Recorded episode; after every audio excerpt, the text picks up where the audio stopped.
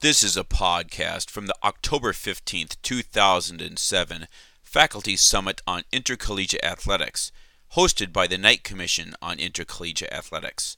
This podcast is from the morning session relating to faculty academic integrity and athletics. The length of the podcast is approximately 1 hour and 13 minutes. For more information on the Knight Commission on Intercollegiate Athletics, visit www.knightcommission.org. Faculty Academic Integrity and Athletics. As the NCAA has raised academic standards for athletes and teams, faculty and observers alike fear that athletes will be steered into classes and degree programs designed to keep them eligible with minimum effort required. How can faculties track courses and degrees to ensure academic rigor? How should colleges address the fact that athletes are being clustered in certain courses or degree programs?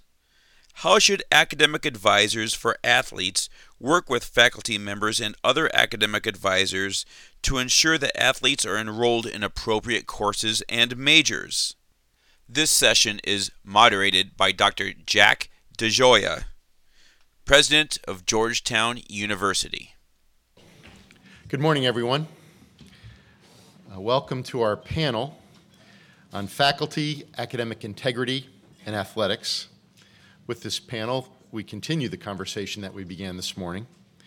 I wish to begin by again expressing gratitude to the Knight Commission for hosting this event and allowing us the opportunity to address such important and timely topics. I'm first going to introduce the members of our panel, and then I'll, in a sequential order, I'll ask each one of them a question to offer them an opportunity to, to provide their perspectives on the issues of our, our conversation today. And then once we've had an opportunity to hear from each one of our panelists, we'll open it up to the commission members and also to all of the members here who are attending this event.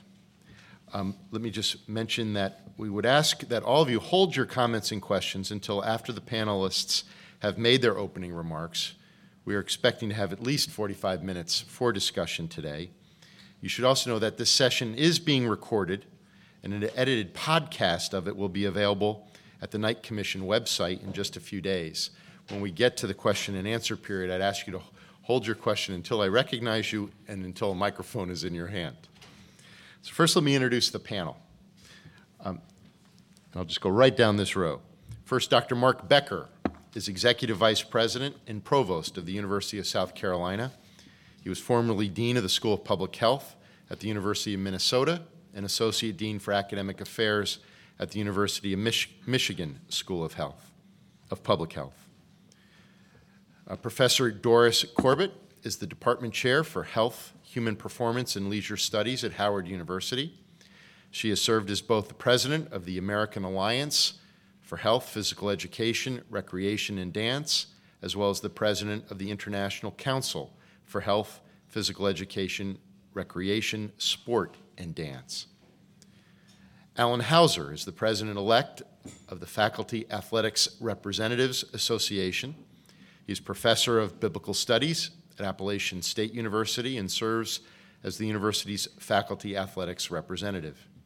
He has also served on the NCAA Baseball Academic Enhancement Working Group and is a member of the new Division I Men's Basketball Academic Enhancement Working Group. Phil Hughes is the president of the National Association for Academic Advisors for Athletics, an associate director of athletics for student services at Kansas State University. He has previously served as an associate and assistant director of athletics at the University of Michigan and Tulane University.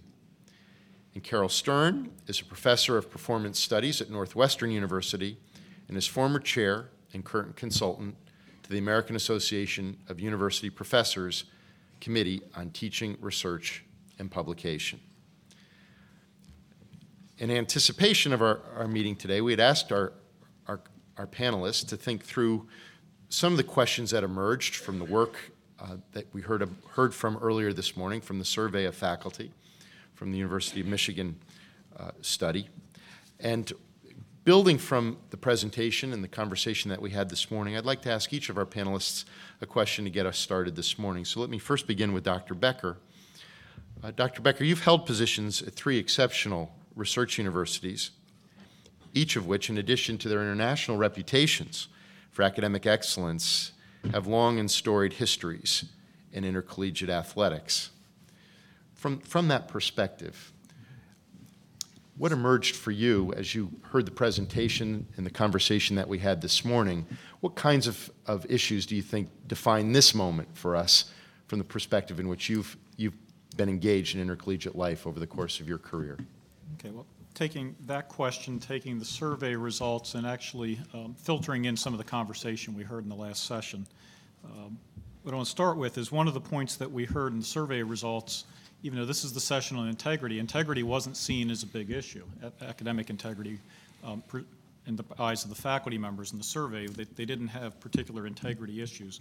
Uh, that doesn't mean that we don't have uh, important oversight issues that need to be addressed, and I think it's very important that our faculty senates have athletic subcommittees, that our faculty athletics representatives be true faculty members, um, coming from the faculty, not being a um, career administrator or um, career staff um, and that the general faculty um, participate both through their faculty senates as well as at the individual level um, in supporting the academic enterprise. I think the universities, the academic communities, and the athletic programs actually share an interest in the student athlete or the athlete student, um, as we heard this morning. Uh, we all want these young people to be successful when they come to our institutions. We want them to be successful in the classroom as well as in competition. Uh, what I would say is in the individual faculty member world is that we need the individual faculty member to participate in that student's experience. We heard a very um, good question from a colleague at Virginia Tech this morning about the role, or statement about the role she's played with the individual student athletes she's taught. Uh, what I want to do is actually take you back, um, President DeGioia, before my research career is actually, I did my graduate studies at Penn State. And at Penn State, and it was talked about this morning about the role of Joe Paterno there, um, Penn, that was my first experience where you'd get the little card in the mailbox. You have a student athlete in your class, and I would get these little cards every week or every other week. And how is this young person doing? And one week I checked the box that um, corresponded to student is passing but could do better. About 24 hours later, I had a telephone call from the director of academic athletics asking me why I checked that box. What was this about? And explained to him that the young man uh, was passing the course with a C, but um, based on the interactions I was having with him in my classes as a, as a graduate teaching assistantship, I thought he was capable of more. And make it a short story, he ended up with a B in the course because the athletic department made sure that he actually worked from that day forward. They actually um, applied some pressure for the tutoring, um, and it worked. Now, I want to fast forward that to a conversation I had not too long ago with a faculty member and talking about the role of the individual faculty member and, and this individual asked me some of the questions that are um, in this um, program about the integrity issues and how do we deal with that. And I said, well, um, as a faculty member, do you get these cards and do you um, fill them out and send them back? And what sort of response do you get? And his answer was, I just throw them out. Uh, he didn't think that this uh, that these students deserved any treatment any different than any other student, and we had a subsequent long conversation to um, try to change his mind. Uh, what I would like to do in wrapping up my few minutes here before we uh, move on is there was a question put to us. Um, how should college how should colleges address the fact that athletes are being clustered with clustered in quotes into certain courses or degree programs? And I think the panel at the last session got dangerously close to asking the question that was asked in the New York Times within the last two or three years, and that is, should there be a major? Should athletics actually be a major? And um, the article in the Times at that point stated it, and I'll state it again. We allow people to major in dance. We allow people to major in music. We allow people to get PhDs in musical performance. We allow people to get um, degrees in journalism at, from a pro- professional perspective, um, not necessarily from what we might call a um, purely academic perspective. We allow a lot of these things, but we do not have majors generally in athletics. And so I want to put the question out there is should the, should the role of the faculty actually take this question up? Should the coaches be faculty members? We got to that question. We got to the question of what is the learning that is taking place in the athletic programs? Paul Hagan was asking that question three or four times earlier. Uh, we got to the question of what are they learn, uh, yeah, what are they learning in these programs? What about the time commitments these young people are under? Should we as a faculty be thinking about this as an educational enterprise and be developing a curriculum around it? So I'm going to leave that as a question for further discussion. Thank you very much. Professor Corbett, that may be a good segue for some thoughts you might would like to, pro- to uh, provide, but I'd also like your, your thoughts on how important you think intercollegiate athletics are for the mission of our, of our universities. I want to say on the outset, in order to frame my remarks, and I'm going to move very quickly in, in the light of the brief time that we have to speak. Uh, I am also a former president of the National Association for Girls and Women in Sport, uh, served on the historic AIAW Board of Directors, and was instrumental in writing the proposal for women's athletics at Howard University. One of the many justifications for intercollegiate sport is the perspective that athletes will have an opportunity to serve education, to secure an education, and improve their opportunities for career advancement. There are many student athletes for whom this would be true. For African American athletes in particular, securing an education and reaping the benefits of an enhanced career opportunity is very plausible. It's less plausible, less plausible. Over the past two decades, the research literature has shown that African American athletes are not part of the academic and social mainstream on many of the predominantly white college campuses. Lower graduation rates, as you know, reflect a devaluation of the African American athletes' educational pursuits. We are at a place in our society, unfortunately, in which race is not a comfortable topic of discussion, and this is part of the problem. It is somehow considered virtuous to ignore academic concerns related specifically to the African American student athletes because some fear the accusation of playing the race card. The implication is that it is not acceptable to discuss race or racial consequences as it pertains to sport. Discussions concerning the academic experiences of African American athletes are largely ignored. Black athletes are not taken seriously as students. The expectation that the African American students who are athletes should just perform their athletic jobs. Generally, African American student athletes are in a state of academic crisis. They are exploited for academic economic gain. The value of the African American athlete as a student is of little academic importance. It can be argued that this important faculty summit on intercollegiate athletics is about dignity, human rights, justice, and the honor of the Academy. Faculty must be gatekeepers, representing the socially responsible conscience of the university. Higher education's best hope is to align itself with faculty student awakening, faculty student athlete awakening. Three strategies that could bring academic integrity to college sport are proposed. One, discontinue the use of the concept student athlete. Athletes should be considered a central part of the student body. We do not define debate teams as student debate team members. We do not define or refer to university choir members as student choir members, nor do we refer to the marching band members as student band members. And similarly, there is not a need to define athletes as student athletes. Whether athletes are members of the debate team, the university choir, they are simply students. Secondly, the control oversight of academic counseling and support programs for athletes should be the same for all students. The purpose of academic counseling is to focus on gaining education, not ensuring athletic eligibility. Problems evolve when the desire to win is allowed to compromise academic success. And third and last, we've heard this statement before transparency. Transparency in academic disclosure of students' academic majors, academic advisors, courses listed by academic major, general education requirements, electives, course GPA, and instructors will facilitate and result in accountability. Establish a public conscience, establish a, a public social conscience by Board of Trustee members, faculty senates, and university administrators. This strategy would not involve, certainly, the revealing of individual student grades. Academic abuses such as clustering can be significantly diminished where information on students are obtainable and readily available.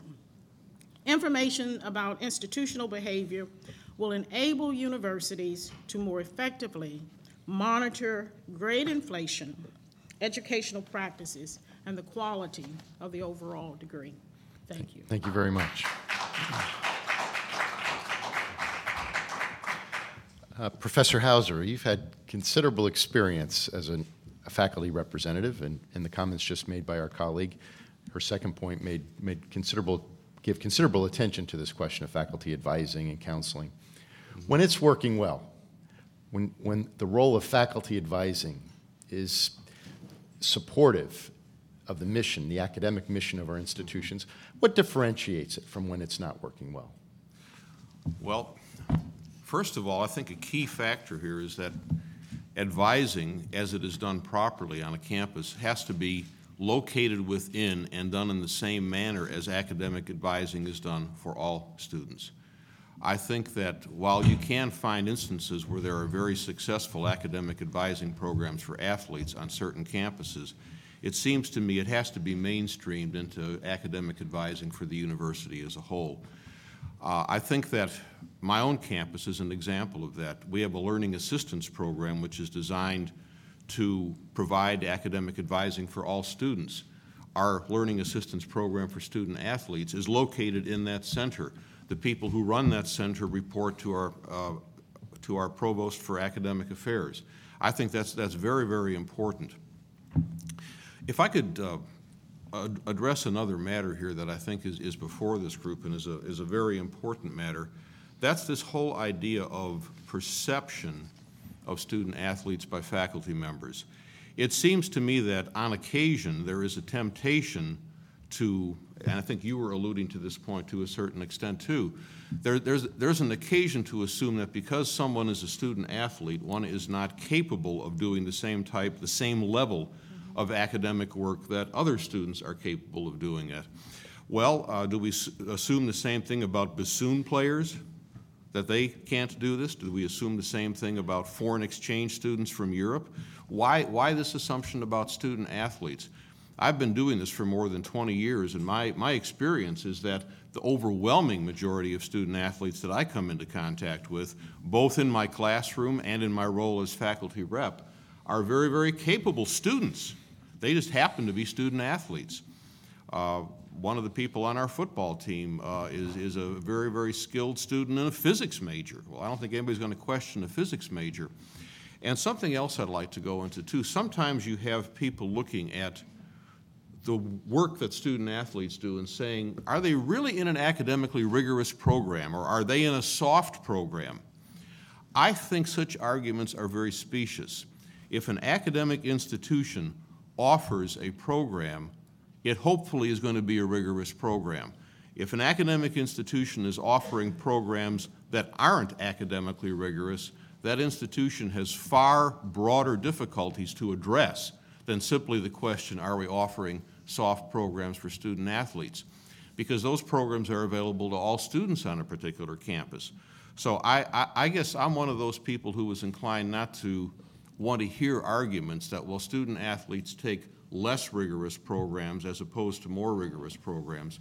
My experience is that some of our student athletes have done ex exceptionally good work on my campus in areas where they're in very demanding majors. And that tends to be true, I think, of, of many student athletes. One last comment I would make. I heartily endorse the idea of faculty being involved in the governance of, of, of athletics on a particular campus. I think it's healthy. But as we saw in the survey this morning, it has to be commitment to that involvement. It has to be those who are willing to take the time to learn about intercollegiate athletics. I've been faculty rep for 21 years. I still feel I'm learning about intercollegiate athletics. One can't just dance through in one stocking feet, so to speak, in this enterprise of athletics and come carrying a white banner and suddenly think you're going to solve all the problems. One of the things that we try to do on our campus is to involve faculty members in our athletics council, in subcommittees of the athletics council, in the accreditation process of the NCAA, which demands that faculty members really do dive in. And when they do that, I think that they are both amazed at how well student athletes do by and large, but they also become very committed to the idea of doing their very best to helping to improve the possibilities for student athletes to do really well in an academic program. And I think that at, at the bottom line, when you have that going, then in response to your question, you're going to get a very, very good uh, interface with your academic advising program. Thank you very much. Um, Mr. Hughes, perhaps you could uh, take off on some of the comments that, that Alan just provided for us. You've had, con- you've, you've had experience in three different contexts Tulane, Michigan, and now Kansas State. How would you compare and contrast the academic experience that student athletes are having in your, in, in your communities, and how would they, how would they compare and contrast with um, the rest of the student body? Well, uh, going back to Alan's and, and Doris's comments first, um, the issue, one of the questions posed to the panelists was regarding this clustering issue, was regarding uh, rigor and those types of things. And I couldn't agree more with Alan that there is no inherent evil in clustering of students unless the institution feels that, that this is inappropriate for all students. And whether it's theater majors taking theater, whether it's uh, the music majors taking, you know, excessive music classes, or the Sigma Nus taking mostly general studies. The institution offers degree programs and majors, and if that's what is approved, or if that is, if that's what's sanctified for all students, then the fact that a student athlete may gravitate, or groups of student athletes gravitate, maybe based upon the class times that suit certain uh, um, that are available in that particular de- degree program may dictate where these student athletes tend to arrive. And if it's as a group, it doesn't imply or dictate that there's an inherent evil about, about that, that reality. Um, the rigor part is that it all should be rigorous, and that institutions, as they design academic degree programs, do so for the health and well being and the education of their students. If student athletes are deemed to be in something less rigorous, then the institution needs to self examine what that degree program is designed to do, who is it designed for, and the existence of that, of that very enterprise. Um, the notion of integrity, I've been asked in the last uh, couple weeks, has, you know, the academic reform of the NCAA and the, and the initial eligibility standards with a, a wider academic uh, opportunity for students to be admitted as eligible uh, to institutions versus continuing eligibility standards, does that increase pressure on academic advisors, those practitioners who work with the athletes delivering support services? Does that, do those pressures of, of academic reform, the disparity between the students that are admitted versus the eligibility standards that they're required to meet as they progress the system, does that lend itself to issues of uh, academic impropriety or academic abuse uh, or lack of integrity? And my response has been at, at, at each turn that the pressure to educate students, not just in the classroom, but how to be on that campus, has been the same for the past 25 years, and I'm not feeling more pressure or less pressure, but essentially maybe different kinds of, of pressure. I think the question of integrity is certainly at the forefront when you have what many educators would, would report as, as rampant cheating by all students on college campuses and the disregard for integrity and honor systems amongst the student body in general. That lends great concern to the behavior of students and the culture on a campus about what is acceptable re- regarding uh, academic achievement and, and abuses that could occur uh, therein. So the, the, the notion that academic reform, the notion that APR, the notion of pressure from coaches, the pressure is the same to work with athletes and get them to achieve at the highest level and to establish academic priority, and that they do their own work. And that continues to be, wherever I've been across the board, the greatest challenge. Thank you very much. Uh, Professor Stern, uh, earlier this morning, a report by the AAUP was referenced, and I know your own engagement in the work that we're discussing today regarding the integrity of intercollegiate athletics emerged from your own role as chair of the AAUP. Um, both in that context and then hearing the, the findings of the faculty perceptions survey, which we reviewed earlier this morning, wh- wh- where have you found the most serious concerns that have really um, drawn your attention and focus as you've been working through these questions? I- I should say, I'm the perfect example of a faculty member who is in no way a part of the sport operation. I was asthmatic as a child. Teams fought about who had to take me. I was, this was not my métier. Uh, I was president of the American Association of University Professors in the years 1988 uh, to 90. And during that period, uh, there were some large cause celebres, let's call them, uh, cases of scandal in athletics, in Division One athletics, et cetera, and uh, which were of great alarm. My own uh, interest in athletic reform was indeed occasioned when I heard that Bobby Knight had thrown a chair, struck a woman, probably allegedly, at Indiana University, and that there was no swift discipline taken there. That was my starting point. I felt that that was intolerable. Now, I have to say, uh, very shortly after that, um, there were this governance conference that was scheduled. Uh, the COIA group began to crystallize itself. The Knight Commission came into being. Myles Brand, president of the institution, ultimately does indeed remove Bobby Knight, and Myles moves on to head the NCAA.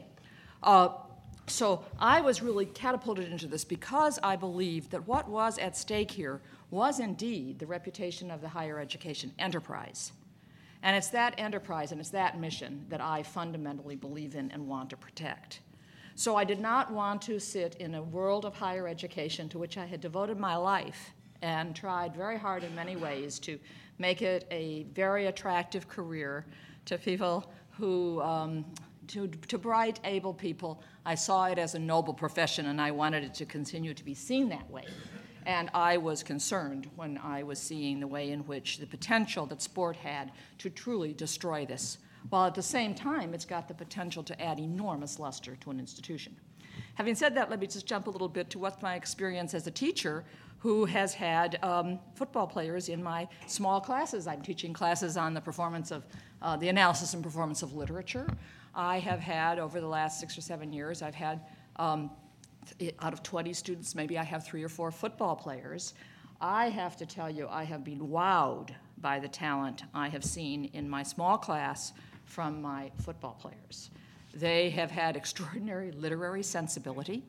They've, uh, they perform. When I said, when I asked the class how many of them have any performance of, you know, experience, et cetera, my football players do not immediately identify themselves as performers. You know, I'll have to sort of say to them, goodness me, here, let's just hear, you know, from my football players, because if anyone is a consummate performer uh, in a bodily sport, uh, you are it. Uh, these students have done extraordinary performances of poems by Emily Dickinson, of short stories by Toni Morrison, you name it.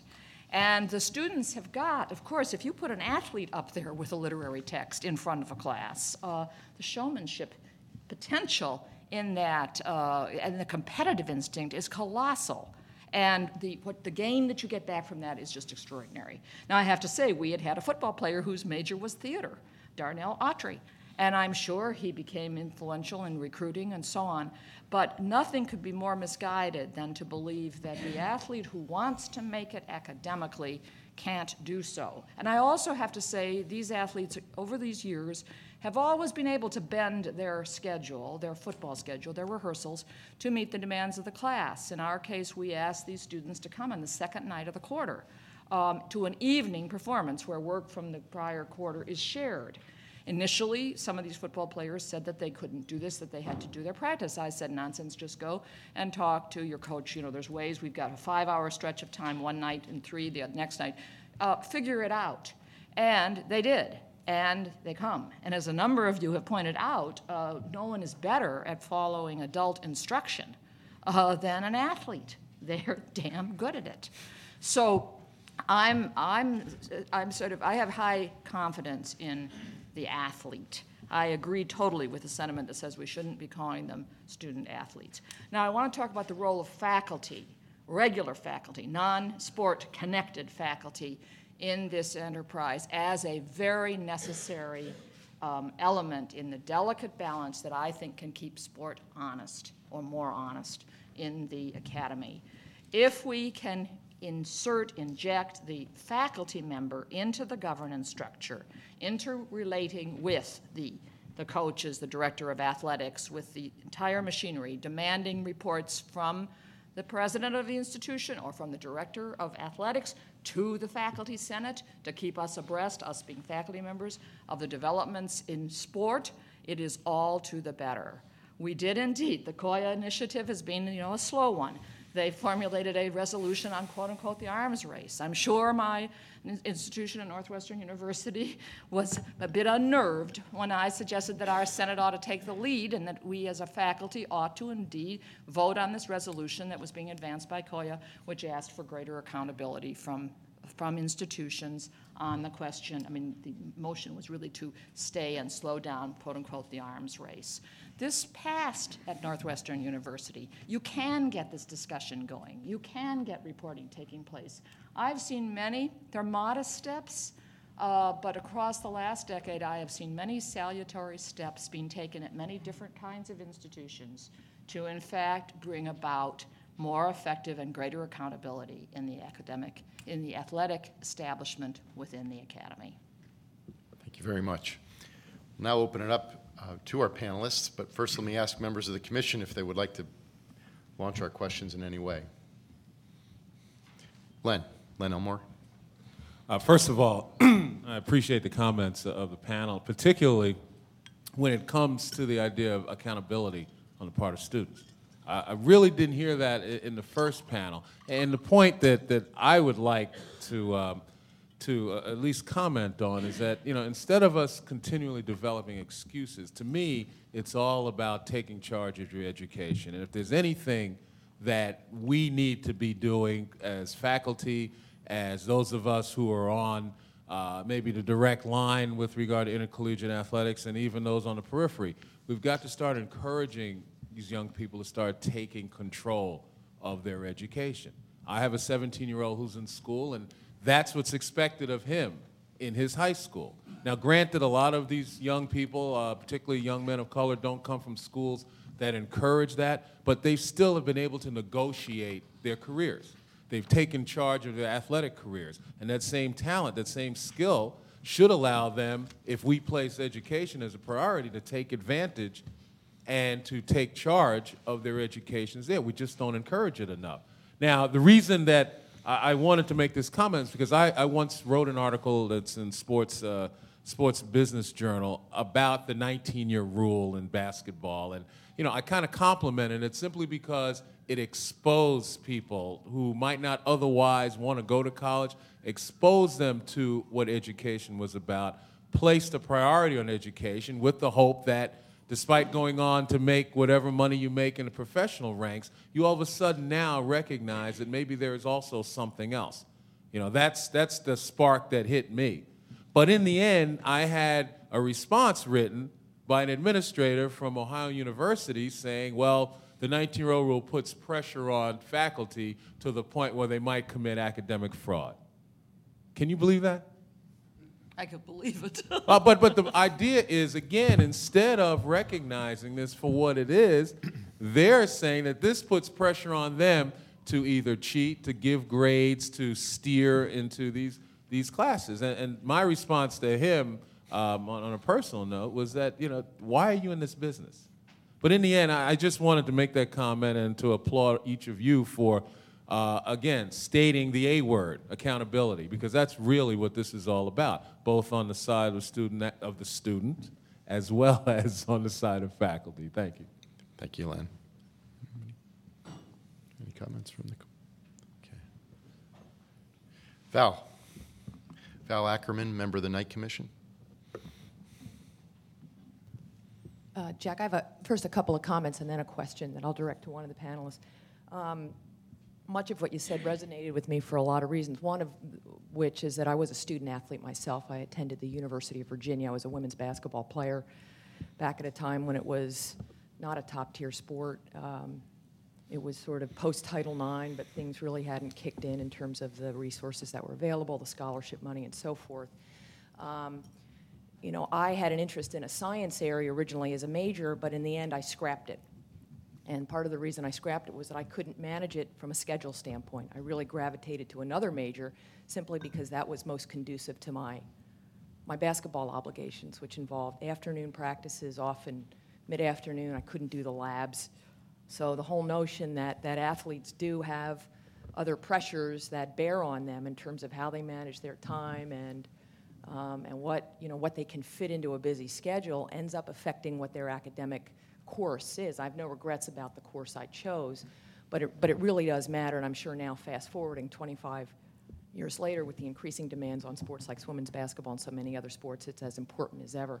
The second comment is that um, I do think faculty, non sports related faculty involvement is very important. I, I remember again at Virginia, um, it, was, it was with great pleasure that I sought out the counsel of, of non athletic adults I mean, you know, you, you get so much pressure as a student from your coach, and you're so surrounded and immersed in, in the athletic world that you actually do seek out uh, others. And so it was, I had a particularly close relationship with the Dean of Student Affairs there, who was very instrumental. So I, I just, I think, I, speaking, I guess, from the perspective of a former student, student who happen to play uh, athletics, uh, I think the role of non non athletic faculty is particularly important and very welcome, maybe more welcome than anybody knows as it relates to the students themselves and what their needs are. My question for Mr. Mr. Becker relates to your comments about a, a potential for a major in athletics, and I guess um, Nick and I both sort of reacted to it. We were intrigued by it. I guess I was wondering if you could vet that out a bit. I, you know, obviously many schools offer uh, physical education majors, maybe in connection with a, a teaching curriculum uh, a major that would suit one to go on and teach phys ed or potentially to coach. But I guess I was intrigued to hear what you had in mind on the whole subject of a, of a, of a major in athletics, what that would mean, what components would be, how you think that would best serve, maybe not necessarily, you know, would a, would a non-athlete be eligible or have an interest in that major? What is your, what was your thinking behind that? My thinking actually um, builds on many of the comments that you heard from other folks. First and foremost, the curriculum resides with the faculty. So if there's going to be a major, it's going to be rigorous. It's going to go through the faculty senate. At least my university, the faculty senate votes on everything in courses and curriculums, individual courses as well as curriculum. Uh, I think the, what I intended was to get the conversation started. Uh, the conversation has, you know, this question was raised, as I alluded to, in the New York Times a few years ago. And you can major in performance in other areas as I mentioned, dance, music, others. You know, there are a lot of students who um, come to the university and they may have a passion for dance or music major in something else. And I, and I don't believe for a second that if we had an athletic performance major, uh, that it would be a dumping ground or a clustering ground at all, because it would be rigorous. And there are only certain students, they're going to look at, what can I do with that major? All students ask this question. Uh, So my primary goal is, is to actually get to um, what uh, Professor Corbett said. Stop drawing the line between the student and the athlete, and let's, let's have the conversation about whether athletics is part of the educational experience. And it's back to um, the comments that Paul Hagan was making this morning um, about uh, the learning that takes place, okay, in that environment. And actually, um, Len Elmore, I think, related to some of this too, about taking responsibility.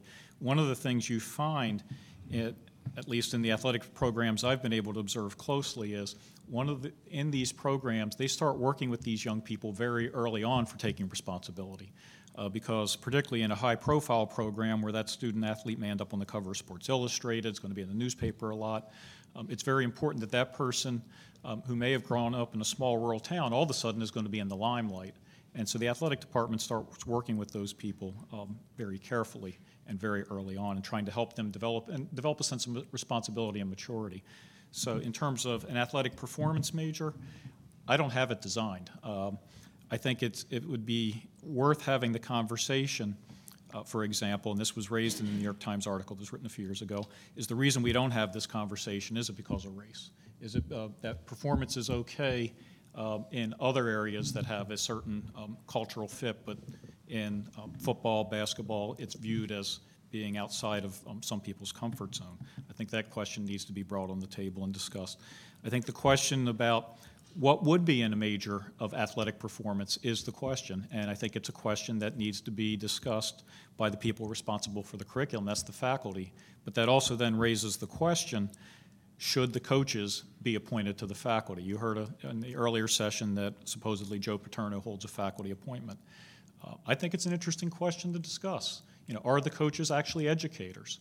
Um, if you go back and listen to people that, um, talk about the, le- uh, the legend of Bear Bryant and his role in, as an educator with the people that played for him, you know, I never met Bear Bryant, I don't know him, but I do know the legend. And many coaches um, have that reputation as being educators above and beyond just coaching you and being playing your position well. Um, so I think it's a conversation that needs to be started, but I, I haven't designed it. The gentleman in the third row, second. Good morning. I'm Linda Jones from Howard University. I'm a grad student in media studies. And I see an inherent um, contradiction when you consider the NCAA rules. For instance, an, athlete who finds himself in a win or herself in a win win situation where she chooses a university that has a strong sports program, but also through um, her research, she found a strong academic department for instance, history, where the department has um, sort of um, used um, a couple of renowned scholars to really build up their history department. Okay, so the student signs a letter of intent to play sports. But um, after the student, you know, starts in the program, the, somehow the, the faculty members in the, in the history department decide to go to another university. So we have a student now who's tied into um, this tied to this university, but the student's passion was also history. But because of the NCAA rules, the student cannot leave this um, university and go to another one with, uh, and play. They would have to, he or she would have to sit out two years. So I see the problem because if we're saying these students are seeking or pursuing an academic program, but they're tied to these NCAA rules, I mean, has this presented itself, is, has this been a problem with the universities where a student really wanted to pursue a program and the program is no longer what it should be, but they're tied to the university because of their commitment with the athletic department? Let me ask my colleagues if any of you have had an experience like, like the one described at any of your institutions. Every day.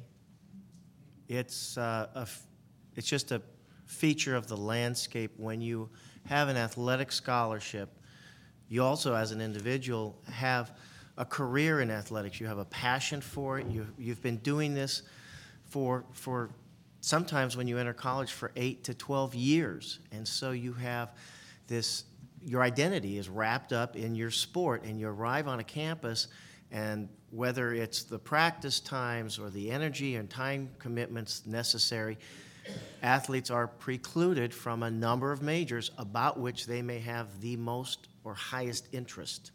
And that is something we wrestle with all the time, especially the, the individual who starts down one track who then decides it's not history, I would like to major in architecture. And when you make those, those movements between majors, it is, uh, it's a restrictive environment because the goal for progress towards graduation beca- has become so paramount in our legislation academically, it's something we wrestle with and have to ad- counsel students on on a regular basis. And how do you adapt and what kind of fit can you find? Uh, the, the issue of trans- transferring to follow your coach or to follow those history professors or what have you, the very nature of the academic re- uh, reform, academic progress rate data has a lot of universities who will decline to issue a release for that student who is then penalized. And that's because that student athlete now represents a point. And so we are managing points rather than managing students. And that, that uh, does create some interesting, um, interesting situations. Gentleman, right, right in the, right. Uh, My name's Allen Sack, and I'm one of the founding members of the Drake Group. Um, I have all kinds of questions. One thing, I look up here and I see the Knight Commission logos right in back of you. Not, not long ago than 2001, the Knight Commission itself came out and said that big-time college sports, commercialized college sports, was swamping, literally swamping academic values. Have we, has this reversed in the last you know, eight years? I don't think so. It still swamps academic values. And what has been the release valve for that? We have incredible pressure on the athletes. No one's, I'm not blaming athletes. I don't think the athletes are the problem here. I think we have pr- problems coming from the NCAA, my friend Wally Renfro back here. I think the NCAA, and I think that the corporations, and I think that the colleges and universities are creating incredible pressures on the athletes. Incredible pressures. So, so they're find, looking for a way that they can get through this pressure. I think the, uh, the faculty have, became, have become the, the release valve for that pressure, and I think we have I think we've abdicated our responsibility to be the defenders of the curriculum. And three of, of the members of this panel just now said we are the defenders of, of the curriculum. We are the watch people of the curriculum. I think the major problem is that we have simply stepped away from doing that job adequately. We are responsible for the gut courses. We're responsible for the soft majors. We are responsible for the grade inflation. There's no grade inflation among those big-time college athletes and their, uh, and their coaches. You have to be perfect, you have to be good, or you're out of there. The grade inflation is on our part, the faculty. We have rolled over. I cannot believe I've been here for about two and a half hours, not once have we looked at the real problem. The problem's us. This is, in fact, a family feud among the faculty. We can't influence what happens in the NCAA. We can't influence anything outside of our own little classrooms. If we took charge of our own classrooms, if we had the same kind of professional dedication that coaches have, coaches, if we had the same dedication that coaches have to their disciplines and to what they do for a living as faculty, if we had the same kind of de- dedication to education and to academic professionalism, I don't think half the problems that we have today would really exist. So I would love to see conversation about faculty in terms of the fraud that we ourselves are, in fact, involved with. That it's, we keep on trying to push this off in another, another direction. I'd like to have you comment on are faculty involved in academic fraud, not the athletes. We're, I think we're involved in it, and I think that we're cheating the athletes out of their edu- education because we are letting up in that way. I'd like to hear someone comment on that. If I could make a comment on that, it seems to me that if in fact what you're saying is true, and I, I get a little nervous because you're using some pretty, pretty broad accusations here, but um, if, if in fact it's true that that is the case, it is not a problem that's indigenous at all to athletics. It's a problem that's indigenous to the institution of the university and the college as an institution. If in fact there are weak programs, the institution needs to address the weak programs. Uh, yes, you may have some student athletes if we have weak programs who go into them. I guarantee you've got an awful lot of other students who have nothing to do with athletics that are going into those same programs. And if that indeed is the case, that's where the ener- energy is going to have to be focused. Uh, it's the pot calling the kettle black, it would seem to me, if anyone were to say, well, those student athletes shouldn't be going into those soft programs. There's a lot of other students who are going to go into them too. Would, uh,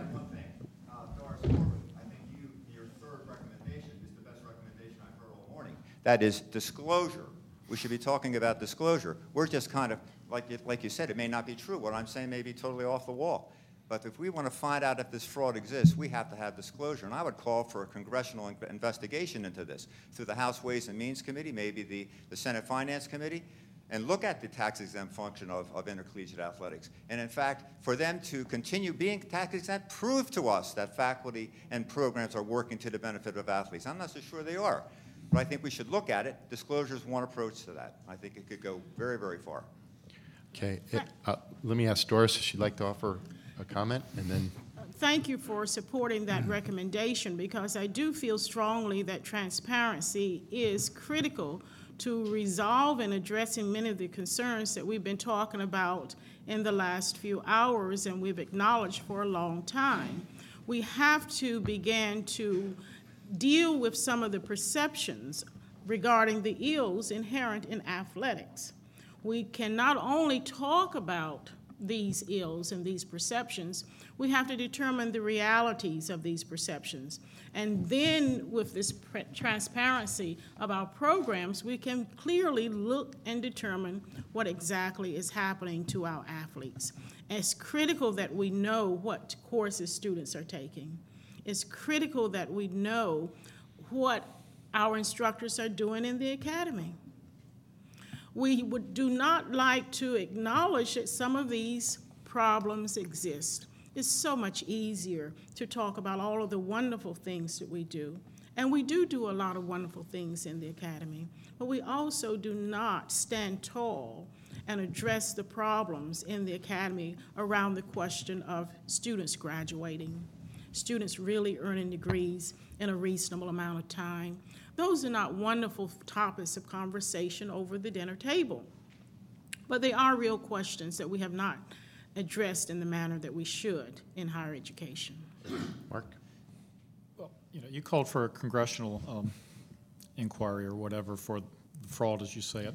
But on these issues about graduation rates and what do students learn, there actually has been a federal effort. The Spellings Commission came out with a set of recommendations. University associations are responding to those about what are the learning, what, what, does, what is the value of an education? But it's above and beyond athletics, is what is the value of a college education? These questions are being asked. Universities are at, um, in a position where they are having to respond to that. Uh, but I think, you know, the question, part of your statement comes back to is, uh, do the faculty really want people looking under the hood? at what's going on in the general educational enterprise. And, and you know, I think you're saying perhaps not, but I think uh, what we're finding at, at the federal level, certainly um, presidents and provosts are finding we have to answer these questions. The, the, the accountability for education is being demanded out there at the national level, and I think athletics will be part of it. There's going to be greater transparency. Mike Adams, University of Georgia, and member of the Knight Commission. Yeah, I want to comment just on one bit. I could talk a long time, which I won't. Uh, The gentleman with the the Drake Group, uh, in the spirit of full disclosure, I'm also currently chair of the executive committee of the NCAA.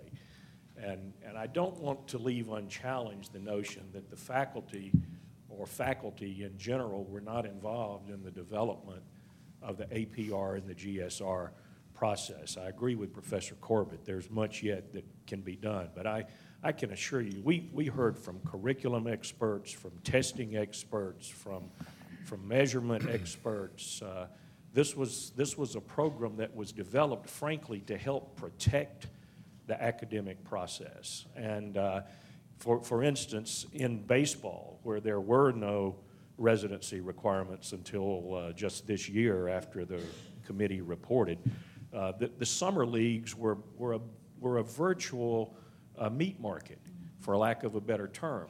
And, and so many, many of the rules that have been put in place to make transfer more difficult, in essence, are protections for student athletes, not necessarily uh, hurdles. And there is an appeal process that I think the NCAA, uh, without overly defending, has become under uh, Dr. Brand uh, much more amenable to looking at the individual student's uh, situation. But the, the current APR and GSR process was developed over a several-year period. We're now in the fourth year where the first real meaningful penalties will be applied to schools that are not doing well on either retaining or graduating students. And we've said, after we have that four-year period, that we're open to suggestions on how the system may yet need to be tweaked. But the notion that there was not substantial faculty involvement in the development of that program is just clearly erroneous. Thanks, Mike. Yeah. If I could respond to both of the, the- the previous comments, it seems to me it, it- it's dangerous, im- immensely dangerous to say we need to call on Congress to do something about this. I find it hard, and I realize I'm in Washington DC saying this, but I find it hard to find a great deal that Congress has done well in the last 10 years. Uh, I think we need to look at ourselves. If we see that there are problems, I think we need to deal with those problems. I, I think you've pointed out very well that the NCAA is making attempts as best it can, and I was part of the group that developed these academic standards, doing our best to try to ensure that, in fact, student athletes are student athletes. But I think on our individual campuses, within our, our athletic conferences, we need to make attempts to ensure that what is being done is in fact the proper thing, that we are taking the right steps. Uh, I think it's a very, very bad mistake to throw this off onto some other group and say, here, you solve the problems that we have failed to address. We need to address our own problems. We need to clean up our own house if we have a problem. Thank you. Woman, woman right here? Yes. If you just wait for the microphone. Thank you. My name's Ellen Staurowsky. I'm at Ithaca College. Um, and uh, I really wanted to return to the questions that are um, on the sheet. Um, uh, and, and especially in light of um, a dynamic that I think some of us know exists at one level or another. Um, I'm a professor and chair of our graduate program in sport management now, but in a previous life, I started out as a college coach and then became a director of athletics. Um, and uh, this notion of students clustering um, and gravitating towards certain majors. Um, we all know, having worked with young people for a long time, that they do, in fact, um, have their own uh, network of advisors in terms of what courses they're going to take and how they're going to um, lay out their academic plans. Um, at the same time, though, I think there is a distinction between students talking among themselves versus officials within the university um, making recommendations as to which direction they go and which direction they don't go. Um, and there are coaches out there who will encourage athletes to go in a certain direction versus another. And Val Ackerman's comments confirm the fact that athletes confront those kinds of conflicts. So if we recognize the fact that that is a reality, that there are forces that affect the decisions that athletes make that are different than just networking among themselves in terms of where they gravitate in terms of courses. And if, in fact, the NCAA is committed, as, as I know significant steps have been made in, in terms of monitoring academic performance, then, um, then why not begin um, uh, data gathering in terms of um, the question of whether or not athletes are tracked into courses, whether or not clustering is going on. Because in the absence of data, we don't know the answer. In the absence of disclosure, we don't know what's going on. And so the question becomes are we ignoring the question because we don't want to know? Or, um, or are we not persuaded that there is a necessity to do so? Um, and I would just like your reactions to that. Hopefully, it wasn't too long. Sure. Go ahead, Phil. Uh, Well, I would love if every student athlete across the country got his or her advising from academic advisors in the major, from the faculty in their college. And I believe that that is what hap- should happen. I view my role as one of an academic counselor who is auxiliary or supplemental to the advice they receive from their degree program, from their faculty, advisors, et cetera. Athletic departments don't grant degrees. We should not be the first ones dispensing advice. And most importantly, coaches should be removed from, from any part of that equation. And yet sometimes, how do you do that? How do you, how do you get the advisors out of the locker room and, and, and onto campus, or, you know, in the philosophy department, in, you know, German literature, what have you. That, you, you just, that would be a fundamental premise, uh, and maybe a, a charge that, that Drake or COIA or FARA can take up and say, this, this would be a recommendation, this would be a, a, um, a litmus test for fair, equitable treatment and, and information disclosure to the student. Whether, y- you know, I think transparency is great. I think, you know, faculty groups on each individual institution, if they have a concern, they can certainly requisition grades, enrollment figures, who's where, and I would encourage any institution that has those concerns to absolutely do that and share it amongst their, obviously, their faculty of that institution, but share it amongst their conferences, share it with their national organizations. Um, I, we really get to that, that point, I want to go back to, it's, uh, it's whether or not clustering occurs, I would say if you ask practitioners, the trench workers with the student athletes in support services, they will say, "It- yes, it does happen, and here is why it happens. Now, if there's grade inflation in a particular course, that certainly needs to be asked by the oversight committees of, of faculty of programs of academic support. Go do that, absolutely, go do that. Clustering in and of itself, is it inherently wrong, damaging to the student, evil? Carol, would you Can I like to say- add anything? Uh, Well, I I just want to say something about accountability for a moment. Uh, Earlier this morning, someone pointed out that the agenda before us in the Knight Commission, you know, is so large, there's a way in which we could just sort of talk endlessly and not produce result.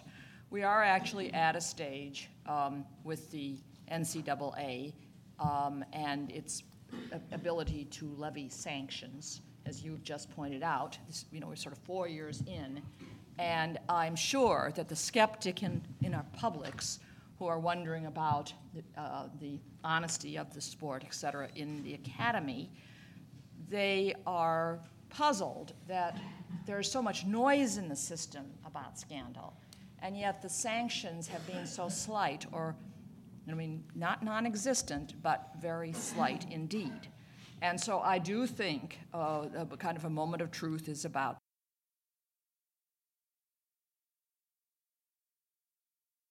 minimum test scores for eligibility. If the NCAA does not, in fact, discipline, suspend, if not um, deny uh, some schools the right to play, I, I believe that, that they will confirm the doubters' belief that this situation is not open enough. To the call for quote unquote utter transparency, you trample on so many values of an institution when you call for utter transparency, especially when you identify only one group whose behaviors you want to have made, put utterly in sunlight. And I just think that this is, I won't go on my hobby horse here, but the issue is very complicated. It isn't as simple as uh, that we just simply have to put the light in the room and we would see all the patterns with the clustering, we would see all these, um, you know, sort of dire predictions verified.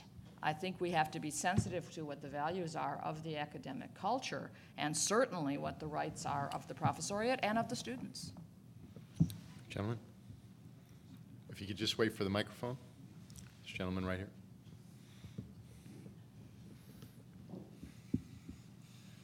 Thank you very much. Uh, my name's Marshall Banks. I'm from Howard University.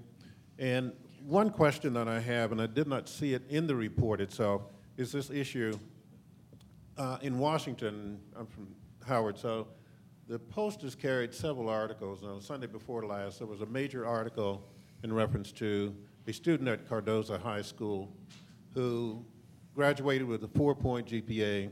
She goes to college.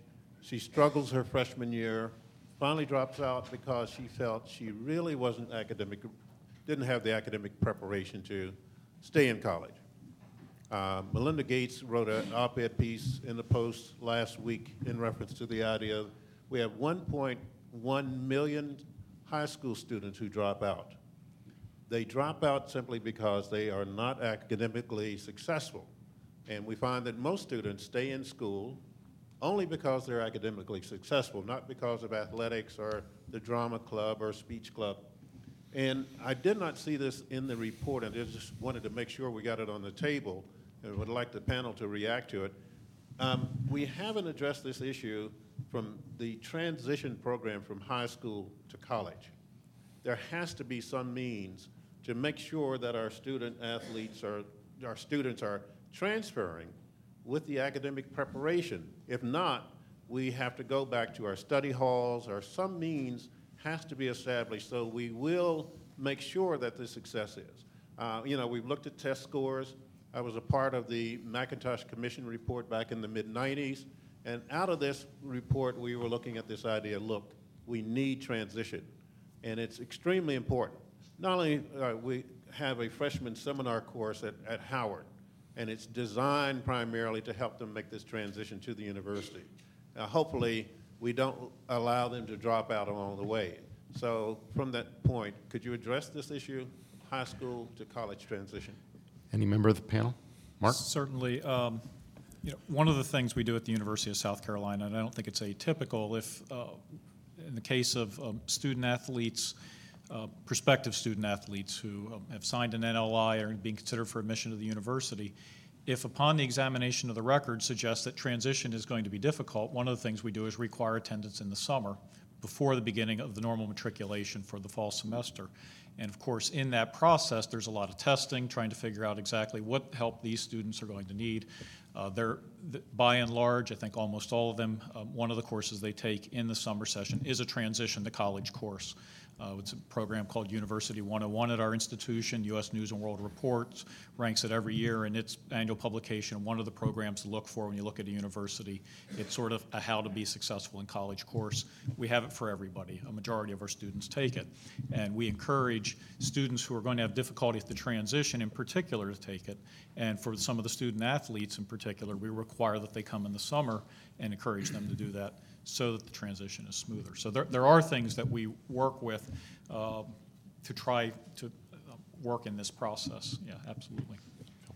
Alan? I would agree with what Mark has said, but I'd like to add something to that.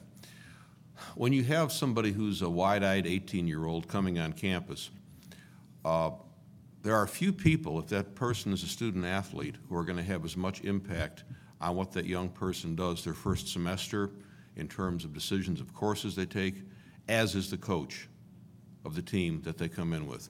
And I think that's why it is so important that we need to have involvement of faculty, of staff, of student governance, of various constituencies throughout the university in the process whereby coaches are screened and hired. If you have a coach who wants to buzz off academics, chances are that student athlete if they're not a very highly qualified student athlete who's going to have real problems academically. If you have a coach who does what the coach at Georgetown did and sits that student athlete down from the get go and says, Look, this is critical. You've got to be involved. You've got to have a good first semester. You have to make good decisions here. Uh, if you want to have good ranking with me, you're going to have to go to class. You're going to have to do your homework. You're going to have to keep up with things. If the coach does that, I know of no other single means I can think of that's going to have more of a positive impact.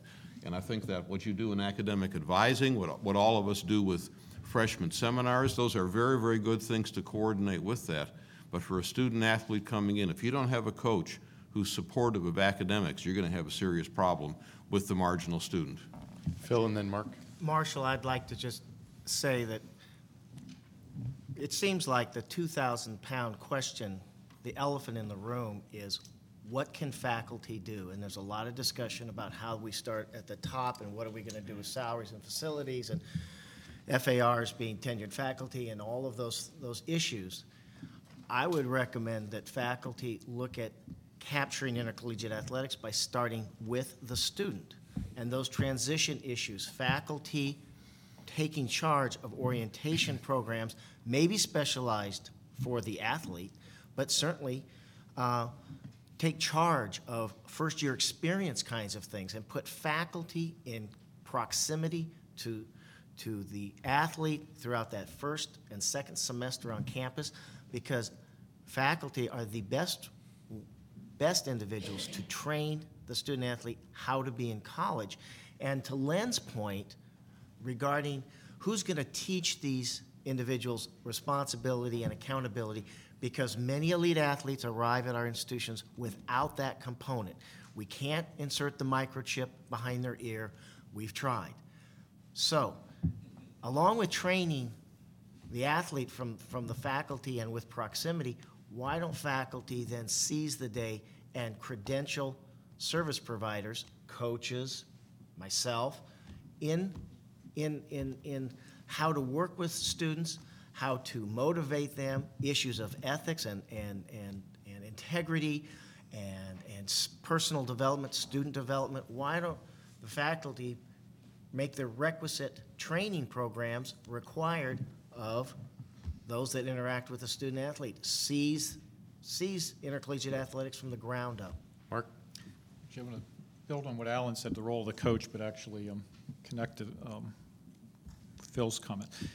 One of the things the faculty can do, if they haven't done it at your university, is ask the athletic director or the coaches, what is the penalty for not going to class? What is the penalty for not doing it? Every university should have a class attendance policy um, in the athletic department for, the, for their student athletes. And the coach who doesn't take away playing time, if you're not making the commitment in the classroom, is not going to get the follow through. It's only they're only going to be words. The, the most powerful thing that the coach can do is connect the academic and the athletic, and that is you have to make your commitment here to the entire institution, to your academic program, if you want PT, as they call it, if you want playing time.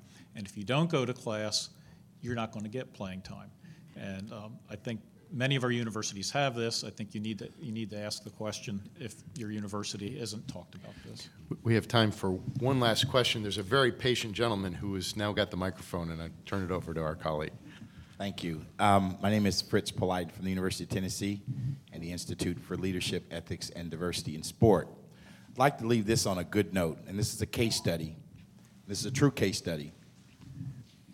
My, my son was recruited by quite a few uh, of the schools that are up on that podium. And I was a very good student in high school, and he opted to go to School X. While at School X, I contacted the head coach as well as his position coach to let them know who I was, what I do, and my value systems and things that I was looking for in terms of my son's personal development. And I continued to monitor that progress the entire time he was there. Halfway through, um, I found out that he was majoring in an area that, you know, I just, I didn't think that that was something I wanted him to major in. So I cut him off. I gave him no more money. Um, my, my daughter, my, my ex-wife went to law school, Georgetown Law, and she graduated from Iowa State and is going to law school. I have a background in business, and I wanted him to go into business. He said, Dad, I do what I want to do. I said, all right, I'll cut you off.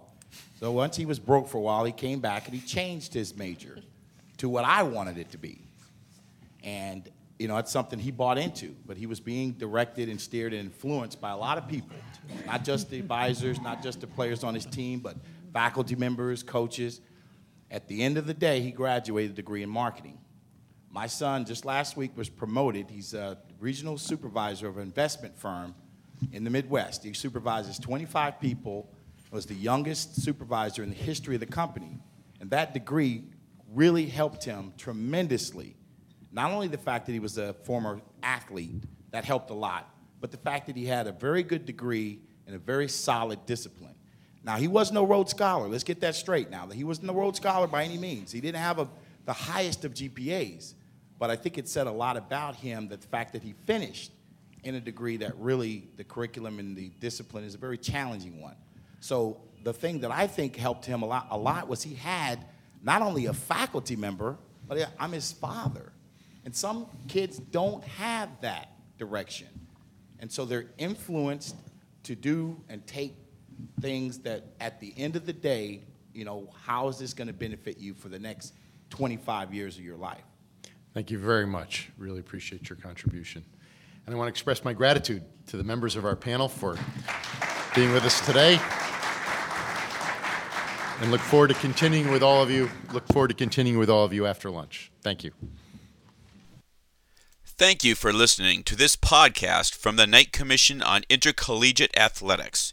For more information on the Knight Commission, please visit www.knightcommission.org.